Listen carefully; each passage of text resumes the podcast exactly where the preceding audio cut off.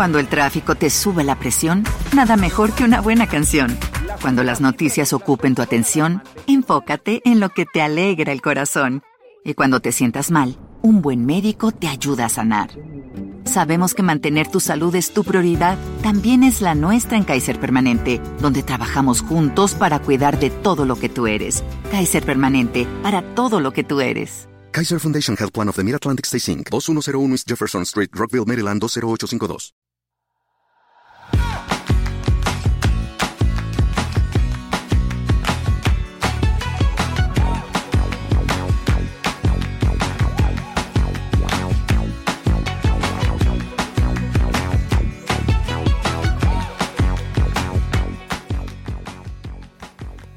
Hola, esto es Plug and Drive, un podcast de Emilcar FM, en su capítulo 41 del 6 de octubre de 2019. Yo soy Paco Culebras y aquí hablaremos sobre vehículos eléctricos de forma sencilla y clara, sobre su uso, funcionamiento, características, posibilidades, ventajas y retos a superar. También tendrás opinión, análisis, noticias, debates y entrevistas para mantenerte informado de todo lo que acontece en el mundo de la movilidad eléctrica y la automoción del futuro.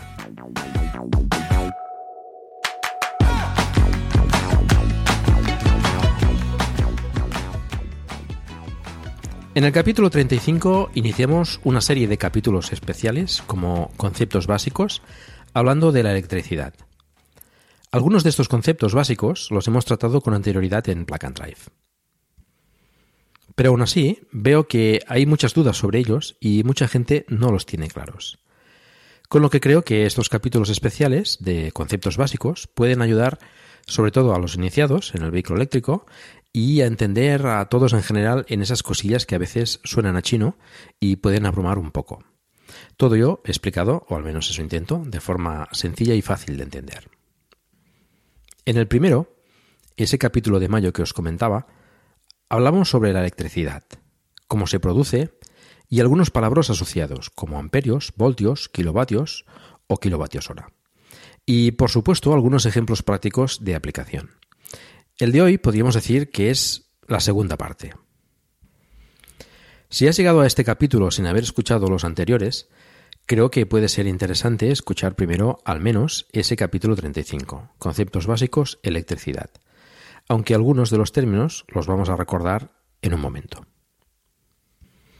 Como ya dije en ese primer capítulo de conceptos básicos, y lo vuelvo a repetir, mi intención no es hacer una definición teórica de la corriente en este caso, sino intentar explicarla de la forma más entendedora que me sea posible para cualquier usuario de vehículo eléctrico, de forma que sepa de qué se habla y sepa aplicarlo en el día a día en el uso de su vehículo eléctrico. Aún así, bueno, pues hay que explicar algo de teoría, pero bueno, intentaré hacerlo de forma sencilla y clara, como digo siempre al principio de cada capítulo. Y después veremos pues aplicaciones prácticas que al final supongo que es lo que más nos interesa. Bueno, vamos a ello. Como os decía, hoy vamos a hablar de la corriente eléctrica, por supuesto, y los temas y palabras asociados a ella. Algunos los he explicado ya en anteriores capítulos, pero este especial de conceptos básicos puede servir de recopilatorio y tener todos esos conceptos juntos en un solo capítulo, para los noveles y los que necesiten repasar estos términos de vez en cuando. Empecemos entonces con la corriente. Si recordamos el capítulo sobre la electricidad, hacíamos una analogía con el agua. Todos tenemos claro qué es una corriente de agua. Es básicamente moléculas de agua en movimiento por un cauce. La corriente eléctrica la podemos ver de una forma similar. Para definirlo de forma simple y para el caso que nos ocupa, la corriente eléctrica es el movimiento de electrones por un elemento conductor, generalmente un cable. Vamos a repasar brevemente algunos conceptos para tenerlos claros en el resto del capítulo. Sí, ya sé que los he explicado muchas veces, sobre todo en el anterior conceptos básicos, pero aún así hay gente que no los tiene del todo claros y creo que no es malo volverlos a explicar para hacer memoria y entender mejor el resto del capítulo. De hecho, son estos pequeños conceptos los que más dudas generan entre los iniciados que no tienen conocimientos de electricidad. A ver, ese movimiento de electrones, que llamamos corriente eléctrica, viene provocado por una diferencia de potencial entre dos polos, uno positivo y otro negativo, conectados por un cable o elemento conductor. Ahí tenemos un circuito. De hecho, si os fijáis, muchas veces decimos que por ese cable circula corriente. Y es que los electrones se mueven continuamente por ese circuito cerrado. Cuando pulsamos el interruptor de la luz de nuestra habitación, cerramos el circuito para que circule corriente y encienda la bombilla que nos ilumina. Cuando lo volvemos a pulsar, abrimos el circuito y deja de pasar corriente o de moverse electrones. Esa diferencia de potencial entre los polos lo llamamos tensión o voltaje y lo medimos en voltios. Cuanta más diferencia de potencial, tensión o voltaje, más capacidad tendremos para mover una cantidad mayor de electrones. La cantidad de electrones que se mueven por unidad de tiempo, es decir, en un instante concreto, lo medimos en coulombs por segundo, que equivale a 1 amperio. Y esta es la unidad que utilizamos para medir la intensidad de la corriente eléctrica. Para conocer la fuerza o la potencia que nos genera ese voltaje y esa intensidad concretas, tenemos al vatio, que se calcula multiplicando la tensión, esto es, voltios, por la intensidad, es decir, amperios. Y como medida más manejable tenemos al kilovatio, que son 1000 vatios. Y para saber la cantidad de energía que hemos generado, consumido o almacenado, tenemos el kilovatio hora, que confundimos muchas veces con el kilovatio. Recordemos, kilovatio es la potencia que tenemos en un instante, producida por un motor eléctrico, suministrada por un cargador en casa o en la vía pública. Kilovatios hora es la energía que hemos consumido desde la compañía eléctrica al cargar la batería o al utilizarla desde la batería al motor para mover nuestro vehículo, por ejemplo. Bueno, una vez repasados estos conceptos, vamos a avanzar con el tema de la corriente. ¿Qué se necesita para que una corriente eléctrica circule por un circuito? Pues básicamente 3 cosas. Primero, necesitamos un dispositivo capaz de hacer que los electrones se muevan, es decir, una fuente de fuerza electromotriz, como una batería o un generador. Segundo, necesitamos un camino o medio conductor por el que puedan circular esos electrones desde el polo negativo de esa fuente al polo positivo de la misma fuente. Esto ya lo vimos en el capítulo 35. Y como ya os dije en ese capítulo, puede que os encontréis en algunos libros o explicaciones con que el sentido se expresa del polo positivo al negativo. Pero en realidad es al revés. En su momento, como no había medios para saber en qué dirección circulaba la corriente, se combinó en que era del polo positivo al negativo. Bueno, tenían el 50% de probabilidades de acertar y se equivocaron. Pero de hecho da igual la dirección. Lo importante es saber que se mueven los electrones. Este medio conductor, evidentemente, suele ser un cable, a menudo de cobre, ya que tiene buenas propiedades conductoras y, bueno, es abundante y relativamente económico.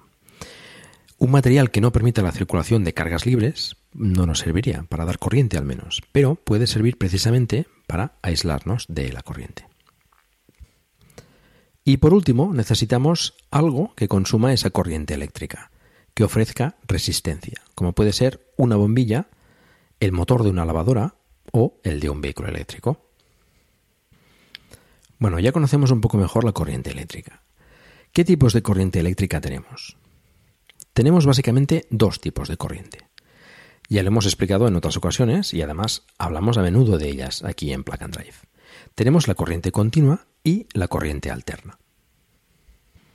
La corriente eléctrica, como hemos explicado, es el movimiento de electrones por un medio conductor.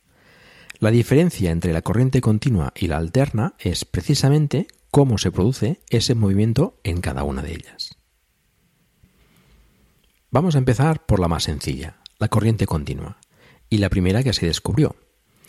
El descubrimiento de la corriente continua se atribuye al conde Alessandro Volta, que inventó la primera pila, aunque el uso práctico en la distribución de electricidad se atribuye a Thomas Edison a finales del siglo XIX, en el año 1881.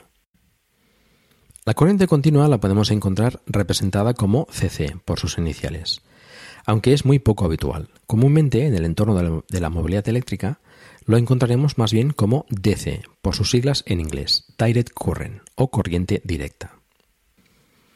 Como os decía, lo que caracteriza a cada tipo de corriente es cómo se mueven los electrones. En el caso de la corriente continua, los electrones se mueven siempre en la misma dirección. Ya sabemos, del polo negativo al positivo. Y aquí la palabra importante es siempre. La corriente continua se caracteriza porque el movimiento de electrones se produce siempre en el mismo sentido, en la misma dirección, y esto no cambia en el tiempo.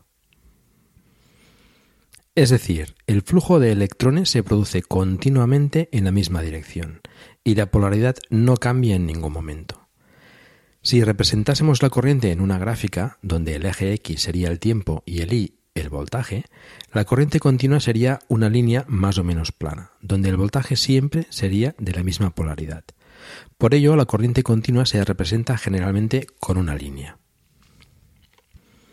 La corriente continua es la que se encuentra en la naturaleza, como serían los rayos y la que producen algunos animales. Esta es también el tipo de corriente que se utilizan en todos los aparatos electrónicos, como los ordenadores y los móviles. Inicialmente se utilizó para hacer llegar la electricidad a los hogares, a algunos hogares privilegiados, pero la corriente continua presenta ciertos inconvenientes para transportarla a grandes distancias, ya que el voltaje va cayendo a medida que se aleja de la fuente. Otra ventaja de la corriente continua es que es más segura que la alterna, y segura lo pondríamos entre grandes comillas, ya que todo depende del voltaje que estemos manejando. Pero la corriente continua tiene el efecto de más bien alejar al individuo cuando toca un cable con corriente continua, al contrario que la alterna, en la que contrae los músculos y deja al individuo pegado al cable. Bueno, no hace falta que os diga que mejor no toquéis ningún cable, ni en continua ni en alterna. Pero la ventaja más importante de la corriente continua es que podemos almacenarla en pilas o baterías, en forma química, que después podemos volver a usar como corriente continua, con lo que permite usar la electricidad en todo tipo de aparatos móviles, como por ejemplo nuestro vehículo eléctrico o nuestro móvil. Como resumen, destacaría que la corriente continua o DC es la que los electrones fluyen siempre en un mismo sentido y nos permite almacenarla en baterías. Vamos con la corriente alterna. La corriente alterna se descubrió poco después que la continua, en 1882, y se atribuye a Nikola Tesla. De hecho, en su momento hubo bastante controversia para ver qué tipo de corriente se impondría sobre la otra. La corriente alterna la encontramos representada como CA por sus iniciales o por AC por sus iniciales en inglés, Alternated Current. De hecho, la mayoría de las veces, y sobre todo en el ámbito de la movilidad eléctrica, la encontrarás como AC. La corriente alterna se caracteriza porque la dirección en la que fluyen los electrones cambia constantemente. Va alternando. Ya sabemos que los electrones se mueven del polo negativo al positivo. Y el cambio de dirección se consigue cambiando la polaridad a cada momento, alternando la dirección de forma que los electrones podríamos decir que van y vienen constantemente. Pero no lo hacen a lo loco, lo hacen a un ritmo fijo. Cada cambio de polaridad, desde que es negativo, pasa por cero, es positivo, vuelve a pasar por cero y vuelve a ser negativo, es un ciclo. La cantidad de ciclos que se efectúan cada segundo lo llamamos frecuencia, que se mide en hercios. En Europa, la frecuencia es de 50 hercios, mientras que en América, por ejemplo, es de 60 hercios. Si grabásemos una bombilla en casa que funciona con corriente alterna con una cámara lenta, veríamos cómo la bombilla es como si se apaga y se enciende 100 veces por segundo. Al igual que hemos hecho con la corriente continua, si representásemos la corriente alterna en una gráfica, donde el eje X vuelve a ser el tiempo y el eje Y el voltaje, siendo la parte superior al eje X el voltaje positivo, con polaridad positiva, y el inferior el voltaje negativo, con polaridad negativa, la corriente alterna la veríamos como una onda sinusoidal, que va subiendo y bajando, pasando por cero y por tanto cambiando la polaridad a intervalos regulares. Por ello, la corriente alterna se representa generalmente con una onda sinusoidal. La corriente alterna presenta un inconveniente importante, y es que no se puede almacenar en baterías como la corriente continua, pero tiene varias ventajas. Una es que los motores de corriente alterna son más económicos de producir, más eficientes y menos complejos, por lo que la mayoría de motores eléctricos, de vehículos eléctricos, son de corriente alterna. También son más sencillos y más económicos de producir y mantener los generadores de corriente alterna. Otra y bastante importante es que puede cambiarse el voltaje con relativa facilidad, esto es, subir o bajar el voltaje. Estas dos últimas ventajas hacen que la generación de corriente en las centrales y su distribución sea más económica y viable en corriente alterna que en corriente continua. Cuanta más intensidad de corriente circule por un cable, más energía se pierde en forma de calor por el efecto Joule. Como tenemos que la potencia es la intensidad por el voltaje o tensión, para transportar una misma cantidad de potencia podemos disminuir la intensidad y aumentar el voltaje. De forma que con menos intensidad y menos pérdida de energía en forma de calor, más potencia podemos transportar. Esto permite además que los cables sean menos gruesos que los necesarios para intensidades más elevadas o con corriente continua.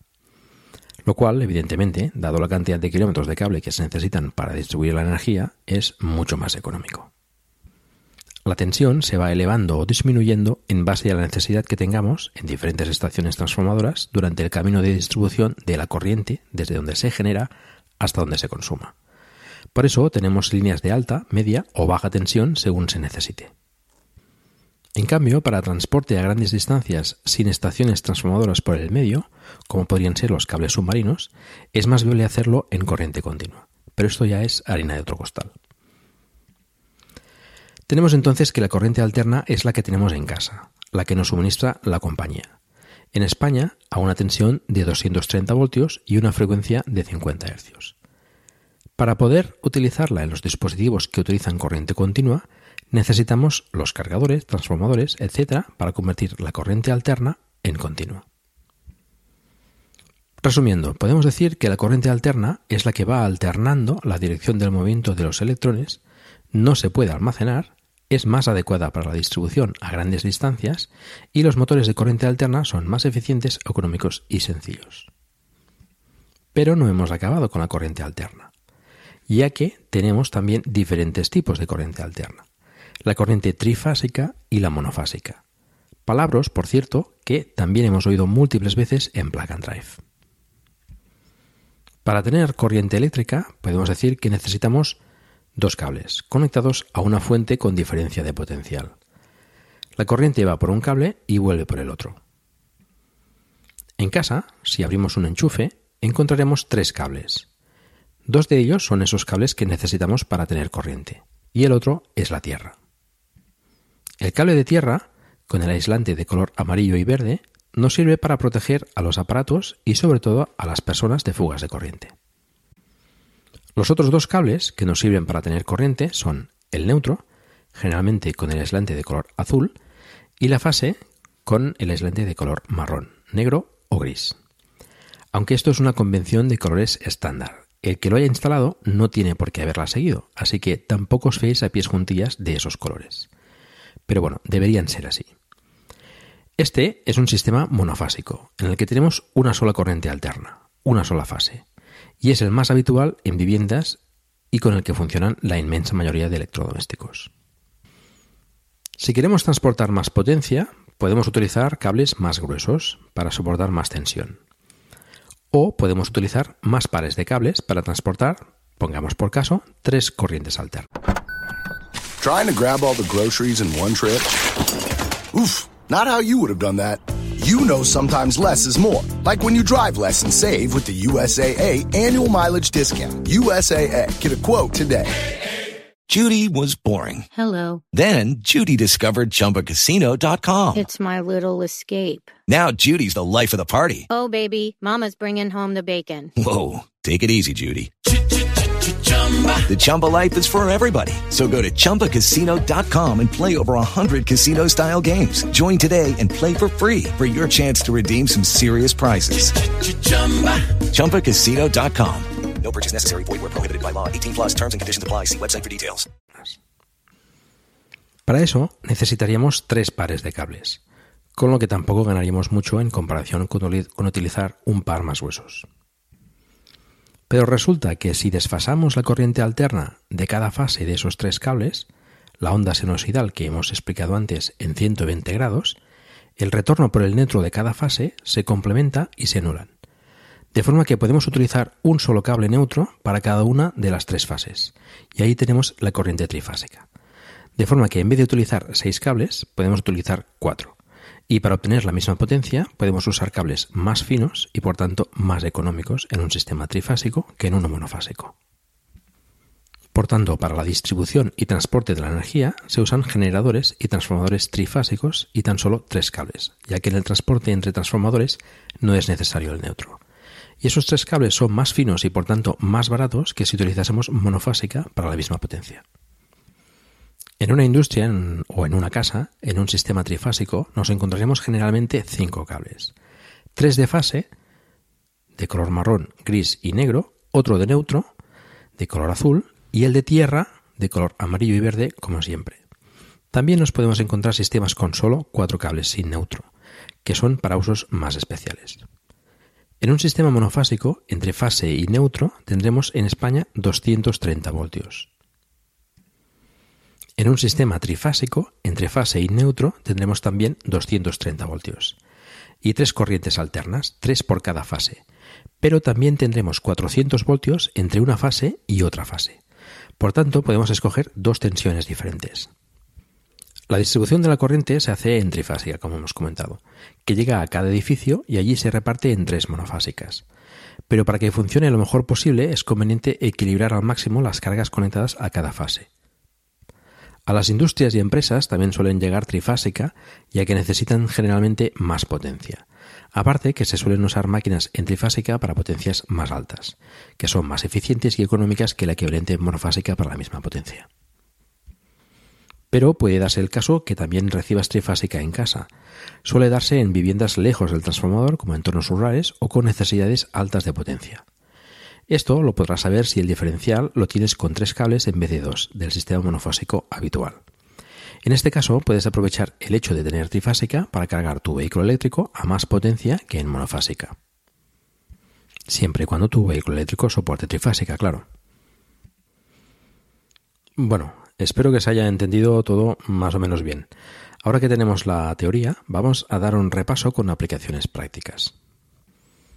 Tenemos 2 tipos de corriente. La corriente continua y la corriente alterna.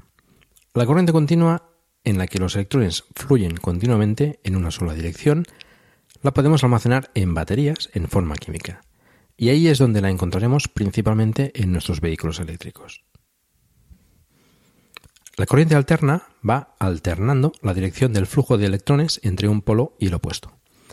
Esto nos permite transportarla a grandes distancias con más facilidad y es la corriente que encontraremos en nuestras viviendas. La principal aplicación práctica que daremos a la corriente continua y alterna con nuestros vehículos eléctricos es a la hora de introducir esa corriente en nuestra batería, por tanto, en cargar nuestro vehículo. Por supuesto, también la encontraremos en nuestros motores, pero digamos que ahí no tenemos que saber nada en especial a nivel práctico más que usarlos para mover nuestros vehículos. En la carga es donde hay más confusión y donde aplicaremos de forma práctica los conceptos de corriente continua, alterna y de esta la monofásica y la trifásica. Dado que en nuestra casa tenemos corriente alterna y en la batería la almacenamos como corriente continua, necesitamos un aparato que nos convierta esa corriente alterna en continua. Esto lo hace el cargador interno del vehículo, ya que tenemos que poder cargar con corriente alterna en cualquier lugar para cargar la batería. Estos cargadores, que están ubicados dentro del vehículo, pueden ser monofásicos o trifásicos. Como ya hemos visto, un cargador trifásico nos permitirá introducir más corriente a la batería que uno monofásico a igual intensidad. Pero los cargadores trifásicos son más grandes y utilizan más componentes, con lo que en algunos casos los fabricantes optan por incorporar solo un cargador monofásico para reducir volumen, peso y coste dentro del vehículo. En todo caso, es conveniente saber si tu vehículo eléctrico o el que pretendes comprar incorpora un cargador de corriente alterna monofásico o trifásico y hasta qué potencia puede cargar. Esto lo indica la intensidad, que como sabemos se mide en amperios. Por eso, cuando os digo a qué potencia puede cargar en alterna un vehículo en concreto, decimos hasta 16 amperios en trifásica o 32 amperios en monofásica, por ejemplo. Este sería el caso del Model 3. ¿Cómo sabemos a qué potencia carga el vehículo en cada caso? Pues con la monofásica es fácil, ya lo hemos comentado varias veces. Para saber la potencia multiplicamos el voltaje por la intensidad. En el caso de la monofásica, la que tenemos habitualmente en nuestras casas, el voltaje es de 230 voltios en España. Si nuestro cargador puede cargar hasta máximo 32 amperios, entonces tenemos que la potencia es 230 voltios por 32 amperios, que nos da 7.360 vatios, que vienen a ser 7,3 kilovatios. En trifásica es un poco más complicado, porque tenemos dos voltajes, el voltaje entre fases y el voltaje entre fase y neutro. Si utilizamos el voltaje entre fases, 400 voltios, el cálculo de la potencia es raíz cuadrada de 3 por el voltaje y por la intensidad. Y si somos rigurosos, por coseno de phi. Esto es debido al desfase de 120 grados entre fases, pero esto ya es más complicado y se escapa de lo que necesitamos saber a nivel práctico. Para hacerlo fácil, utilizaremos mejor el voltaje entre fase y neutro, 230 voltios. Lo multiplicaremos por la intensidad, como de costumbre, y lo multiplicaremos por las tres fases. Esto da un número muy, muy parecido al anterior. Así, en un cargador trifásico de 16 amperios, por ejemplo, como el del Model 3, tenemos que 3 fases por 230 voltios por 16 amperios nos da 11.040 vatios.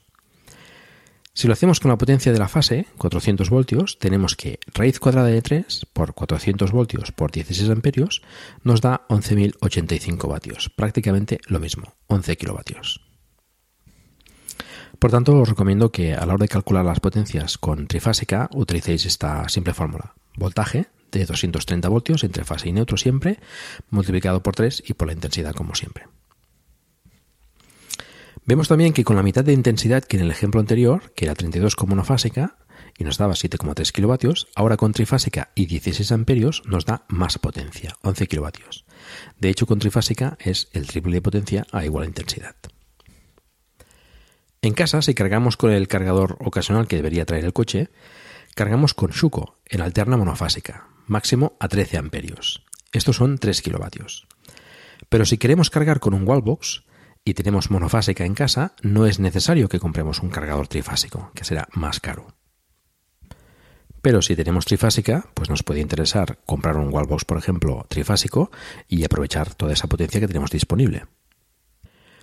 Una duda que surge a menudo es si con un cargador embarcado en monofásico, el cargador embarcado es el que está dentro del coche. Pues si con un cargador embarcado monofásico podemos cargar en un Wallbox o punto de recarga en la vía pública trifásico. Pues sí, se puede perfectamente. El coche cogerá solo una de las fases y cargará en monofásico. Esto es con conector tipo 2, ya que el tipo 1 es siempre monofásico. Pero el tipo 2 puede ser ambos. Da igual si el punto de recarga es trifásico y tu cargador embarcado es monofásico, podrás cargar perfectamente, pero en monofásica. Si nuestro vehículo solo carga en monofásico, no hace falta que tengamos un cable tipo 2 trifásico, ya que no lo aprovecharemos y será más caro. Otro tema es si queremos hacer ese plus de inversión, por si en un futuro cambiamos de coche, trae cargador trifásico y lo podemos aprovechar, pero eso es otro tema. Esta duda surge también al cargar con conectores industriales, los que suelen llamarse ZTAC. No quiero entrar demasiado en detalle porque el tema conectores será también parte de un próximo Conceptos Básicos. Pero al igual que con el tipo 2, podemos cargar en un conector trifásico, estos son los de color rojo, con un cargador monofásico, que normalmente será un Wallbox portátil que solo disponga de conectores ZTAC monofásicos, que son los azules. Si quieres cargar con tu Wallbox portátil con conector monofásico en un conector, en una industria, en una empresa que tenga conector trifásico, no hay más que hacer un adaptador de un conector a otro, conectando solo una fase, el neutro y la tierra, al otro conector. De esta forma podemos cargar en monofásico en un conector trifásico. Evidentemente cargaremos a menos potencia, pero podremos cargar aprovechando ese conector trifásico con nuestro cargador monofásico. Cargador embarcado, que yo sepa, el más potente es el del Zoe, que puede cargar hasta 43 kilovatios en alterna. Estos son 64 amperios en trifásica, pero es un poco especial y la mayoría se quedan en los 22 kilovatios como mucho. Lo habitual suele ser 32 amperios, 7,3 kilovatios en monofásico o 16 amperios, 11 kilovatios en trifásica. Esto suele ser lo más habitual. Excepto algunos vehículos que llegan a los 32 amperios, 22 kilovatios en trifásica. Pero, por desgracia, no suelen ser muchos. Pero si queremos cargar a más potencia, ¿qué pasa? Los cargadores de más potencia son más grandes, más pesados y más caros. Con lo que en estos casos se opta por tener el transformador de alterna a continua fuera del vehículo, en un punto de recarga en la vía pública y suministrar así la corriente continua directamente a la batería, desde el mismo punto de recarga, ya transformada de la corriente alterna. Para ello utilizamos los conectores CHAdeMO o CCS. Y algunos Tesla, como excepción, usan el tipo 2 con ciertas modificaciones. Pero esto lo trataremos en más detalle en otro capítulo de Conceptos Básicos. Ya lo tratamos en su día también en algún capítulo inicial de Plug and Drive. Y al igual que pasa en el resto de sistemas, la potencia máxima de carga de la batería incontinua dependerá, entre otras cosas, del voltaje y la intensidad con la que se haya diseñado esa batería. Y, evidentemente, también del cableado utilizado. Bueno, espero que no os haya resultado demasiado aburrido y se haya entendido bien todo el tema de corriente continua, alterna y sus respectivas variantes monofásica y trifásica. Antes de acabar, vamos a comentar algunas noticias que me han llamado la atención.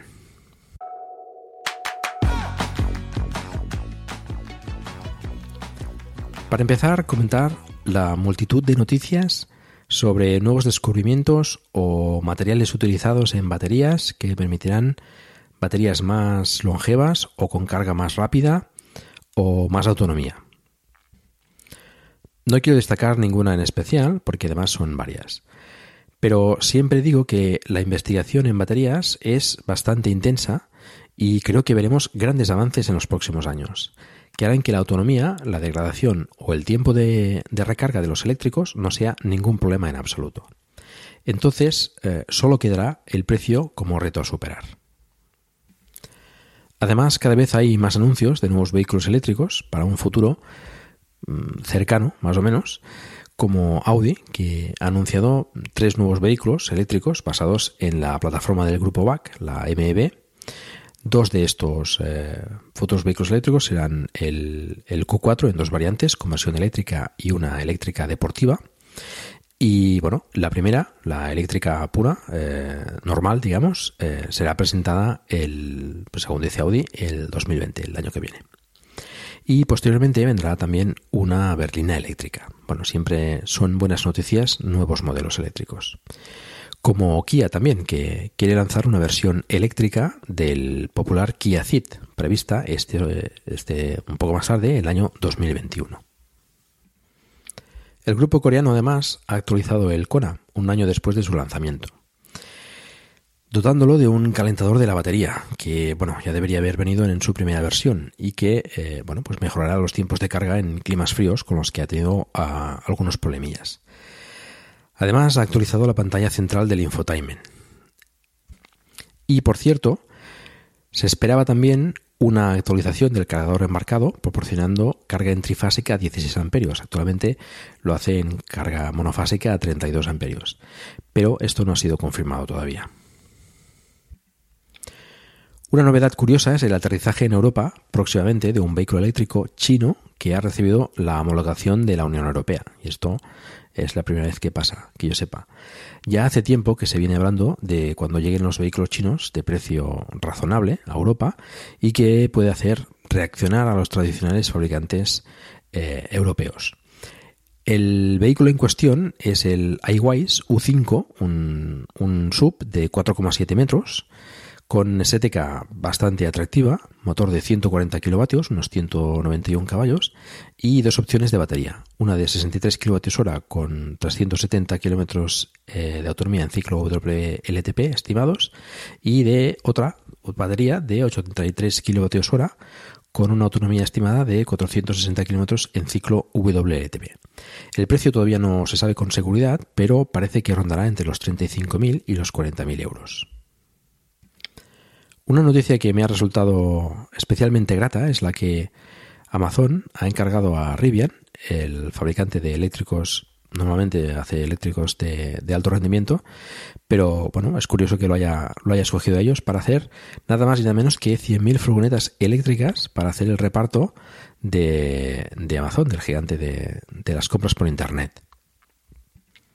Y aunque esto es una operación a largo plazo, pretenden tener las primeras ya en servicio para 2021, con una incorporación progresiva hasta llegar a esas 100.000 unidades que hemos comentado para 2030.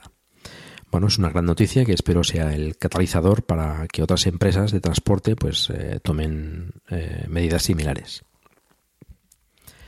Y por último, una noticia que me ha llamado poderosamente la atención es el anuncio por parte de Mercedes, de Daimler, que dejarán de desarrollar nuevos motores de combustión y se centrarán en el desarrollo de motores eléctricos y de baterías. Aunque no descartan del todo volver a desarrollar motores de combustión en el futuro, me parece un fuerte indicativo de que la movilidad eléctrica está calando fuerte y veremos cada vez más un crecimiento exponencial en nuevos modelos, en nuevos anuncios y al final, en definitiva, en propuestas que salgan a la calle y que puedan satisfacer pues las necesidades de todo tipo de personas para su movilidad.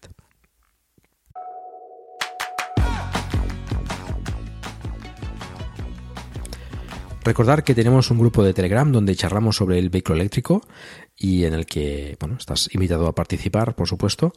Cada día se une más gente y, bueno, estamos a punto de llegar a los 500 usuarios. Espero que podamos llegar antes de final de año. Encontrarás el enlace en la página del programa, pero, bueno, es fácil, t.me/plug and drive. Si disfrutas de un vehículo eléctrico, me gustaría mucho que nos enviases un audio con tus impresiones y experiencias y lo pondremos aquí en Plug and Drive. Y eso es todo. Muchas gracias por el tiempo que habéis dedicado a escucharme. Os recuerdo que hagáis difusión del vehículo eléctrico en la medida de vuestras posibilidades, por ejemplo, recomendando este podcast o haciendo una reseña en iTunes. Espero también vuestros comentarios en la página del programa en emilcar.fm/plug and drive, se escribe Plug and Drive, donde también podéis encontrar los medios de contacto conmigo y conocer los otros podcasts de la red. Un saludo y hasta pronto.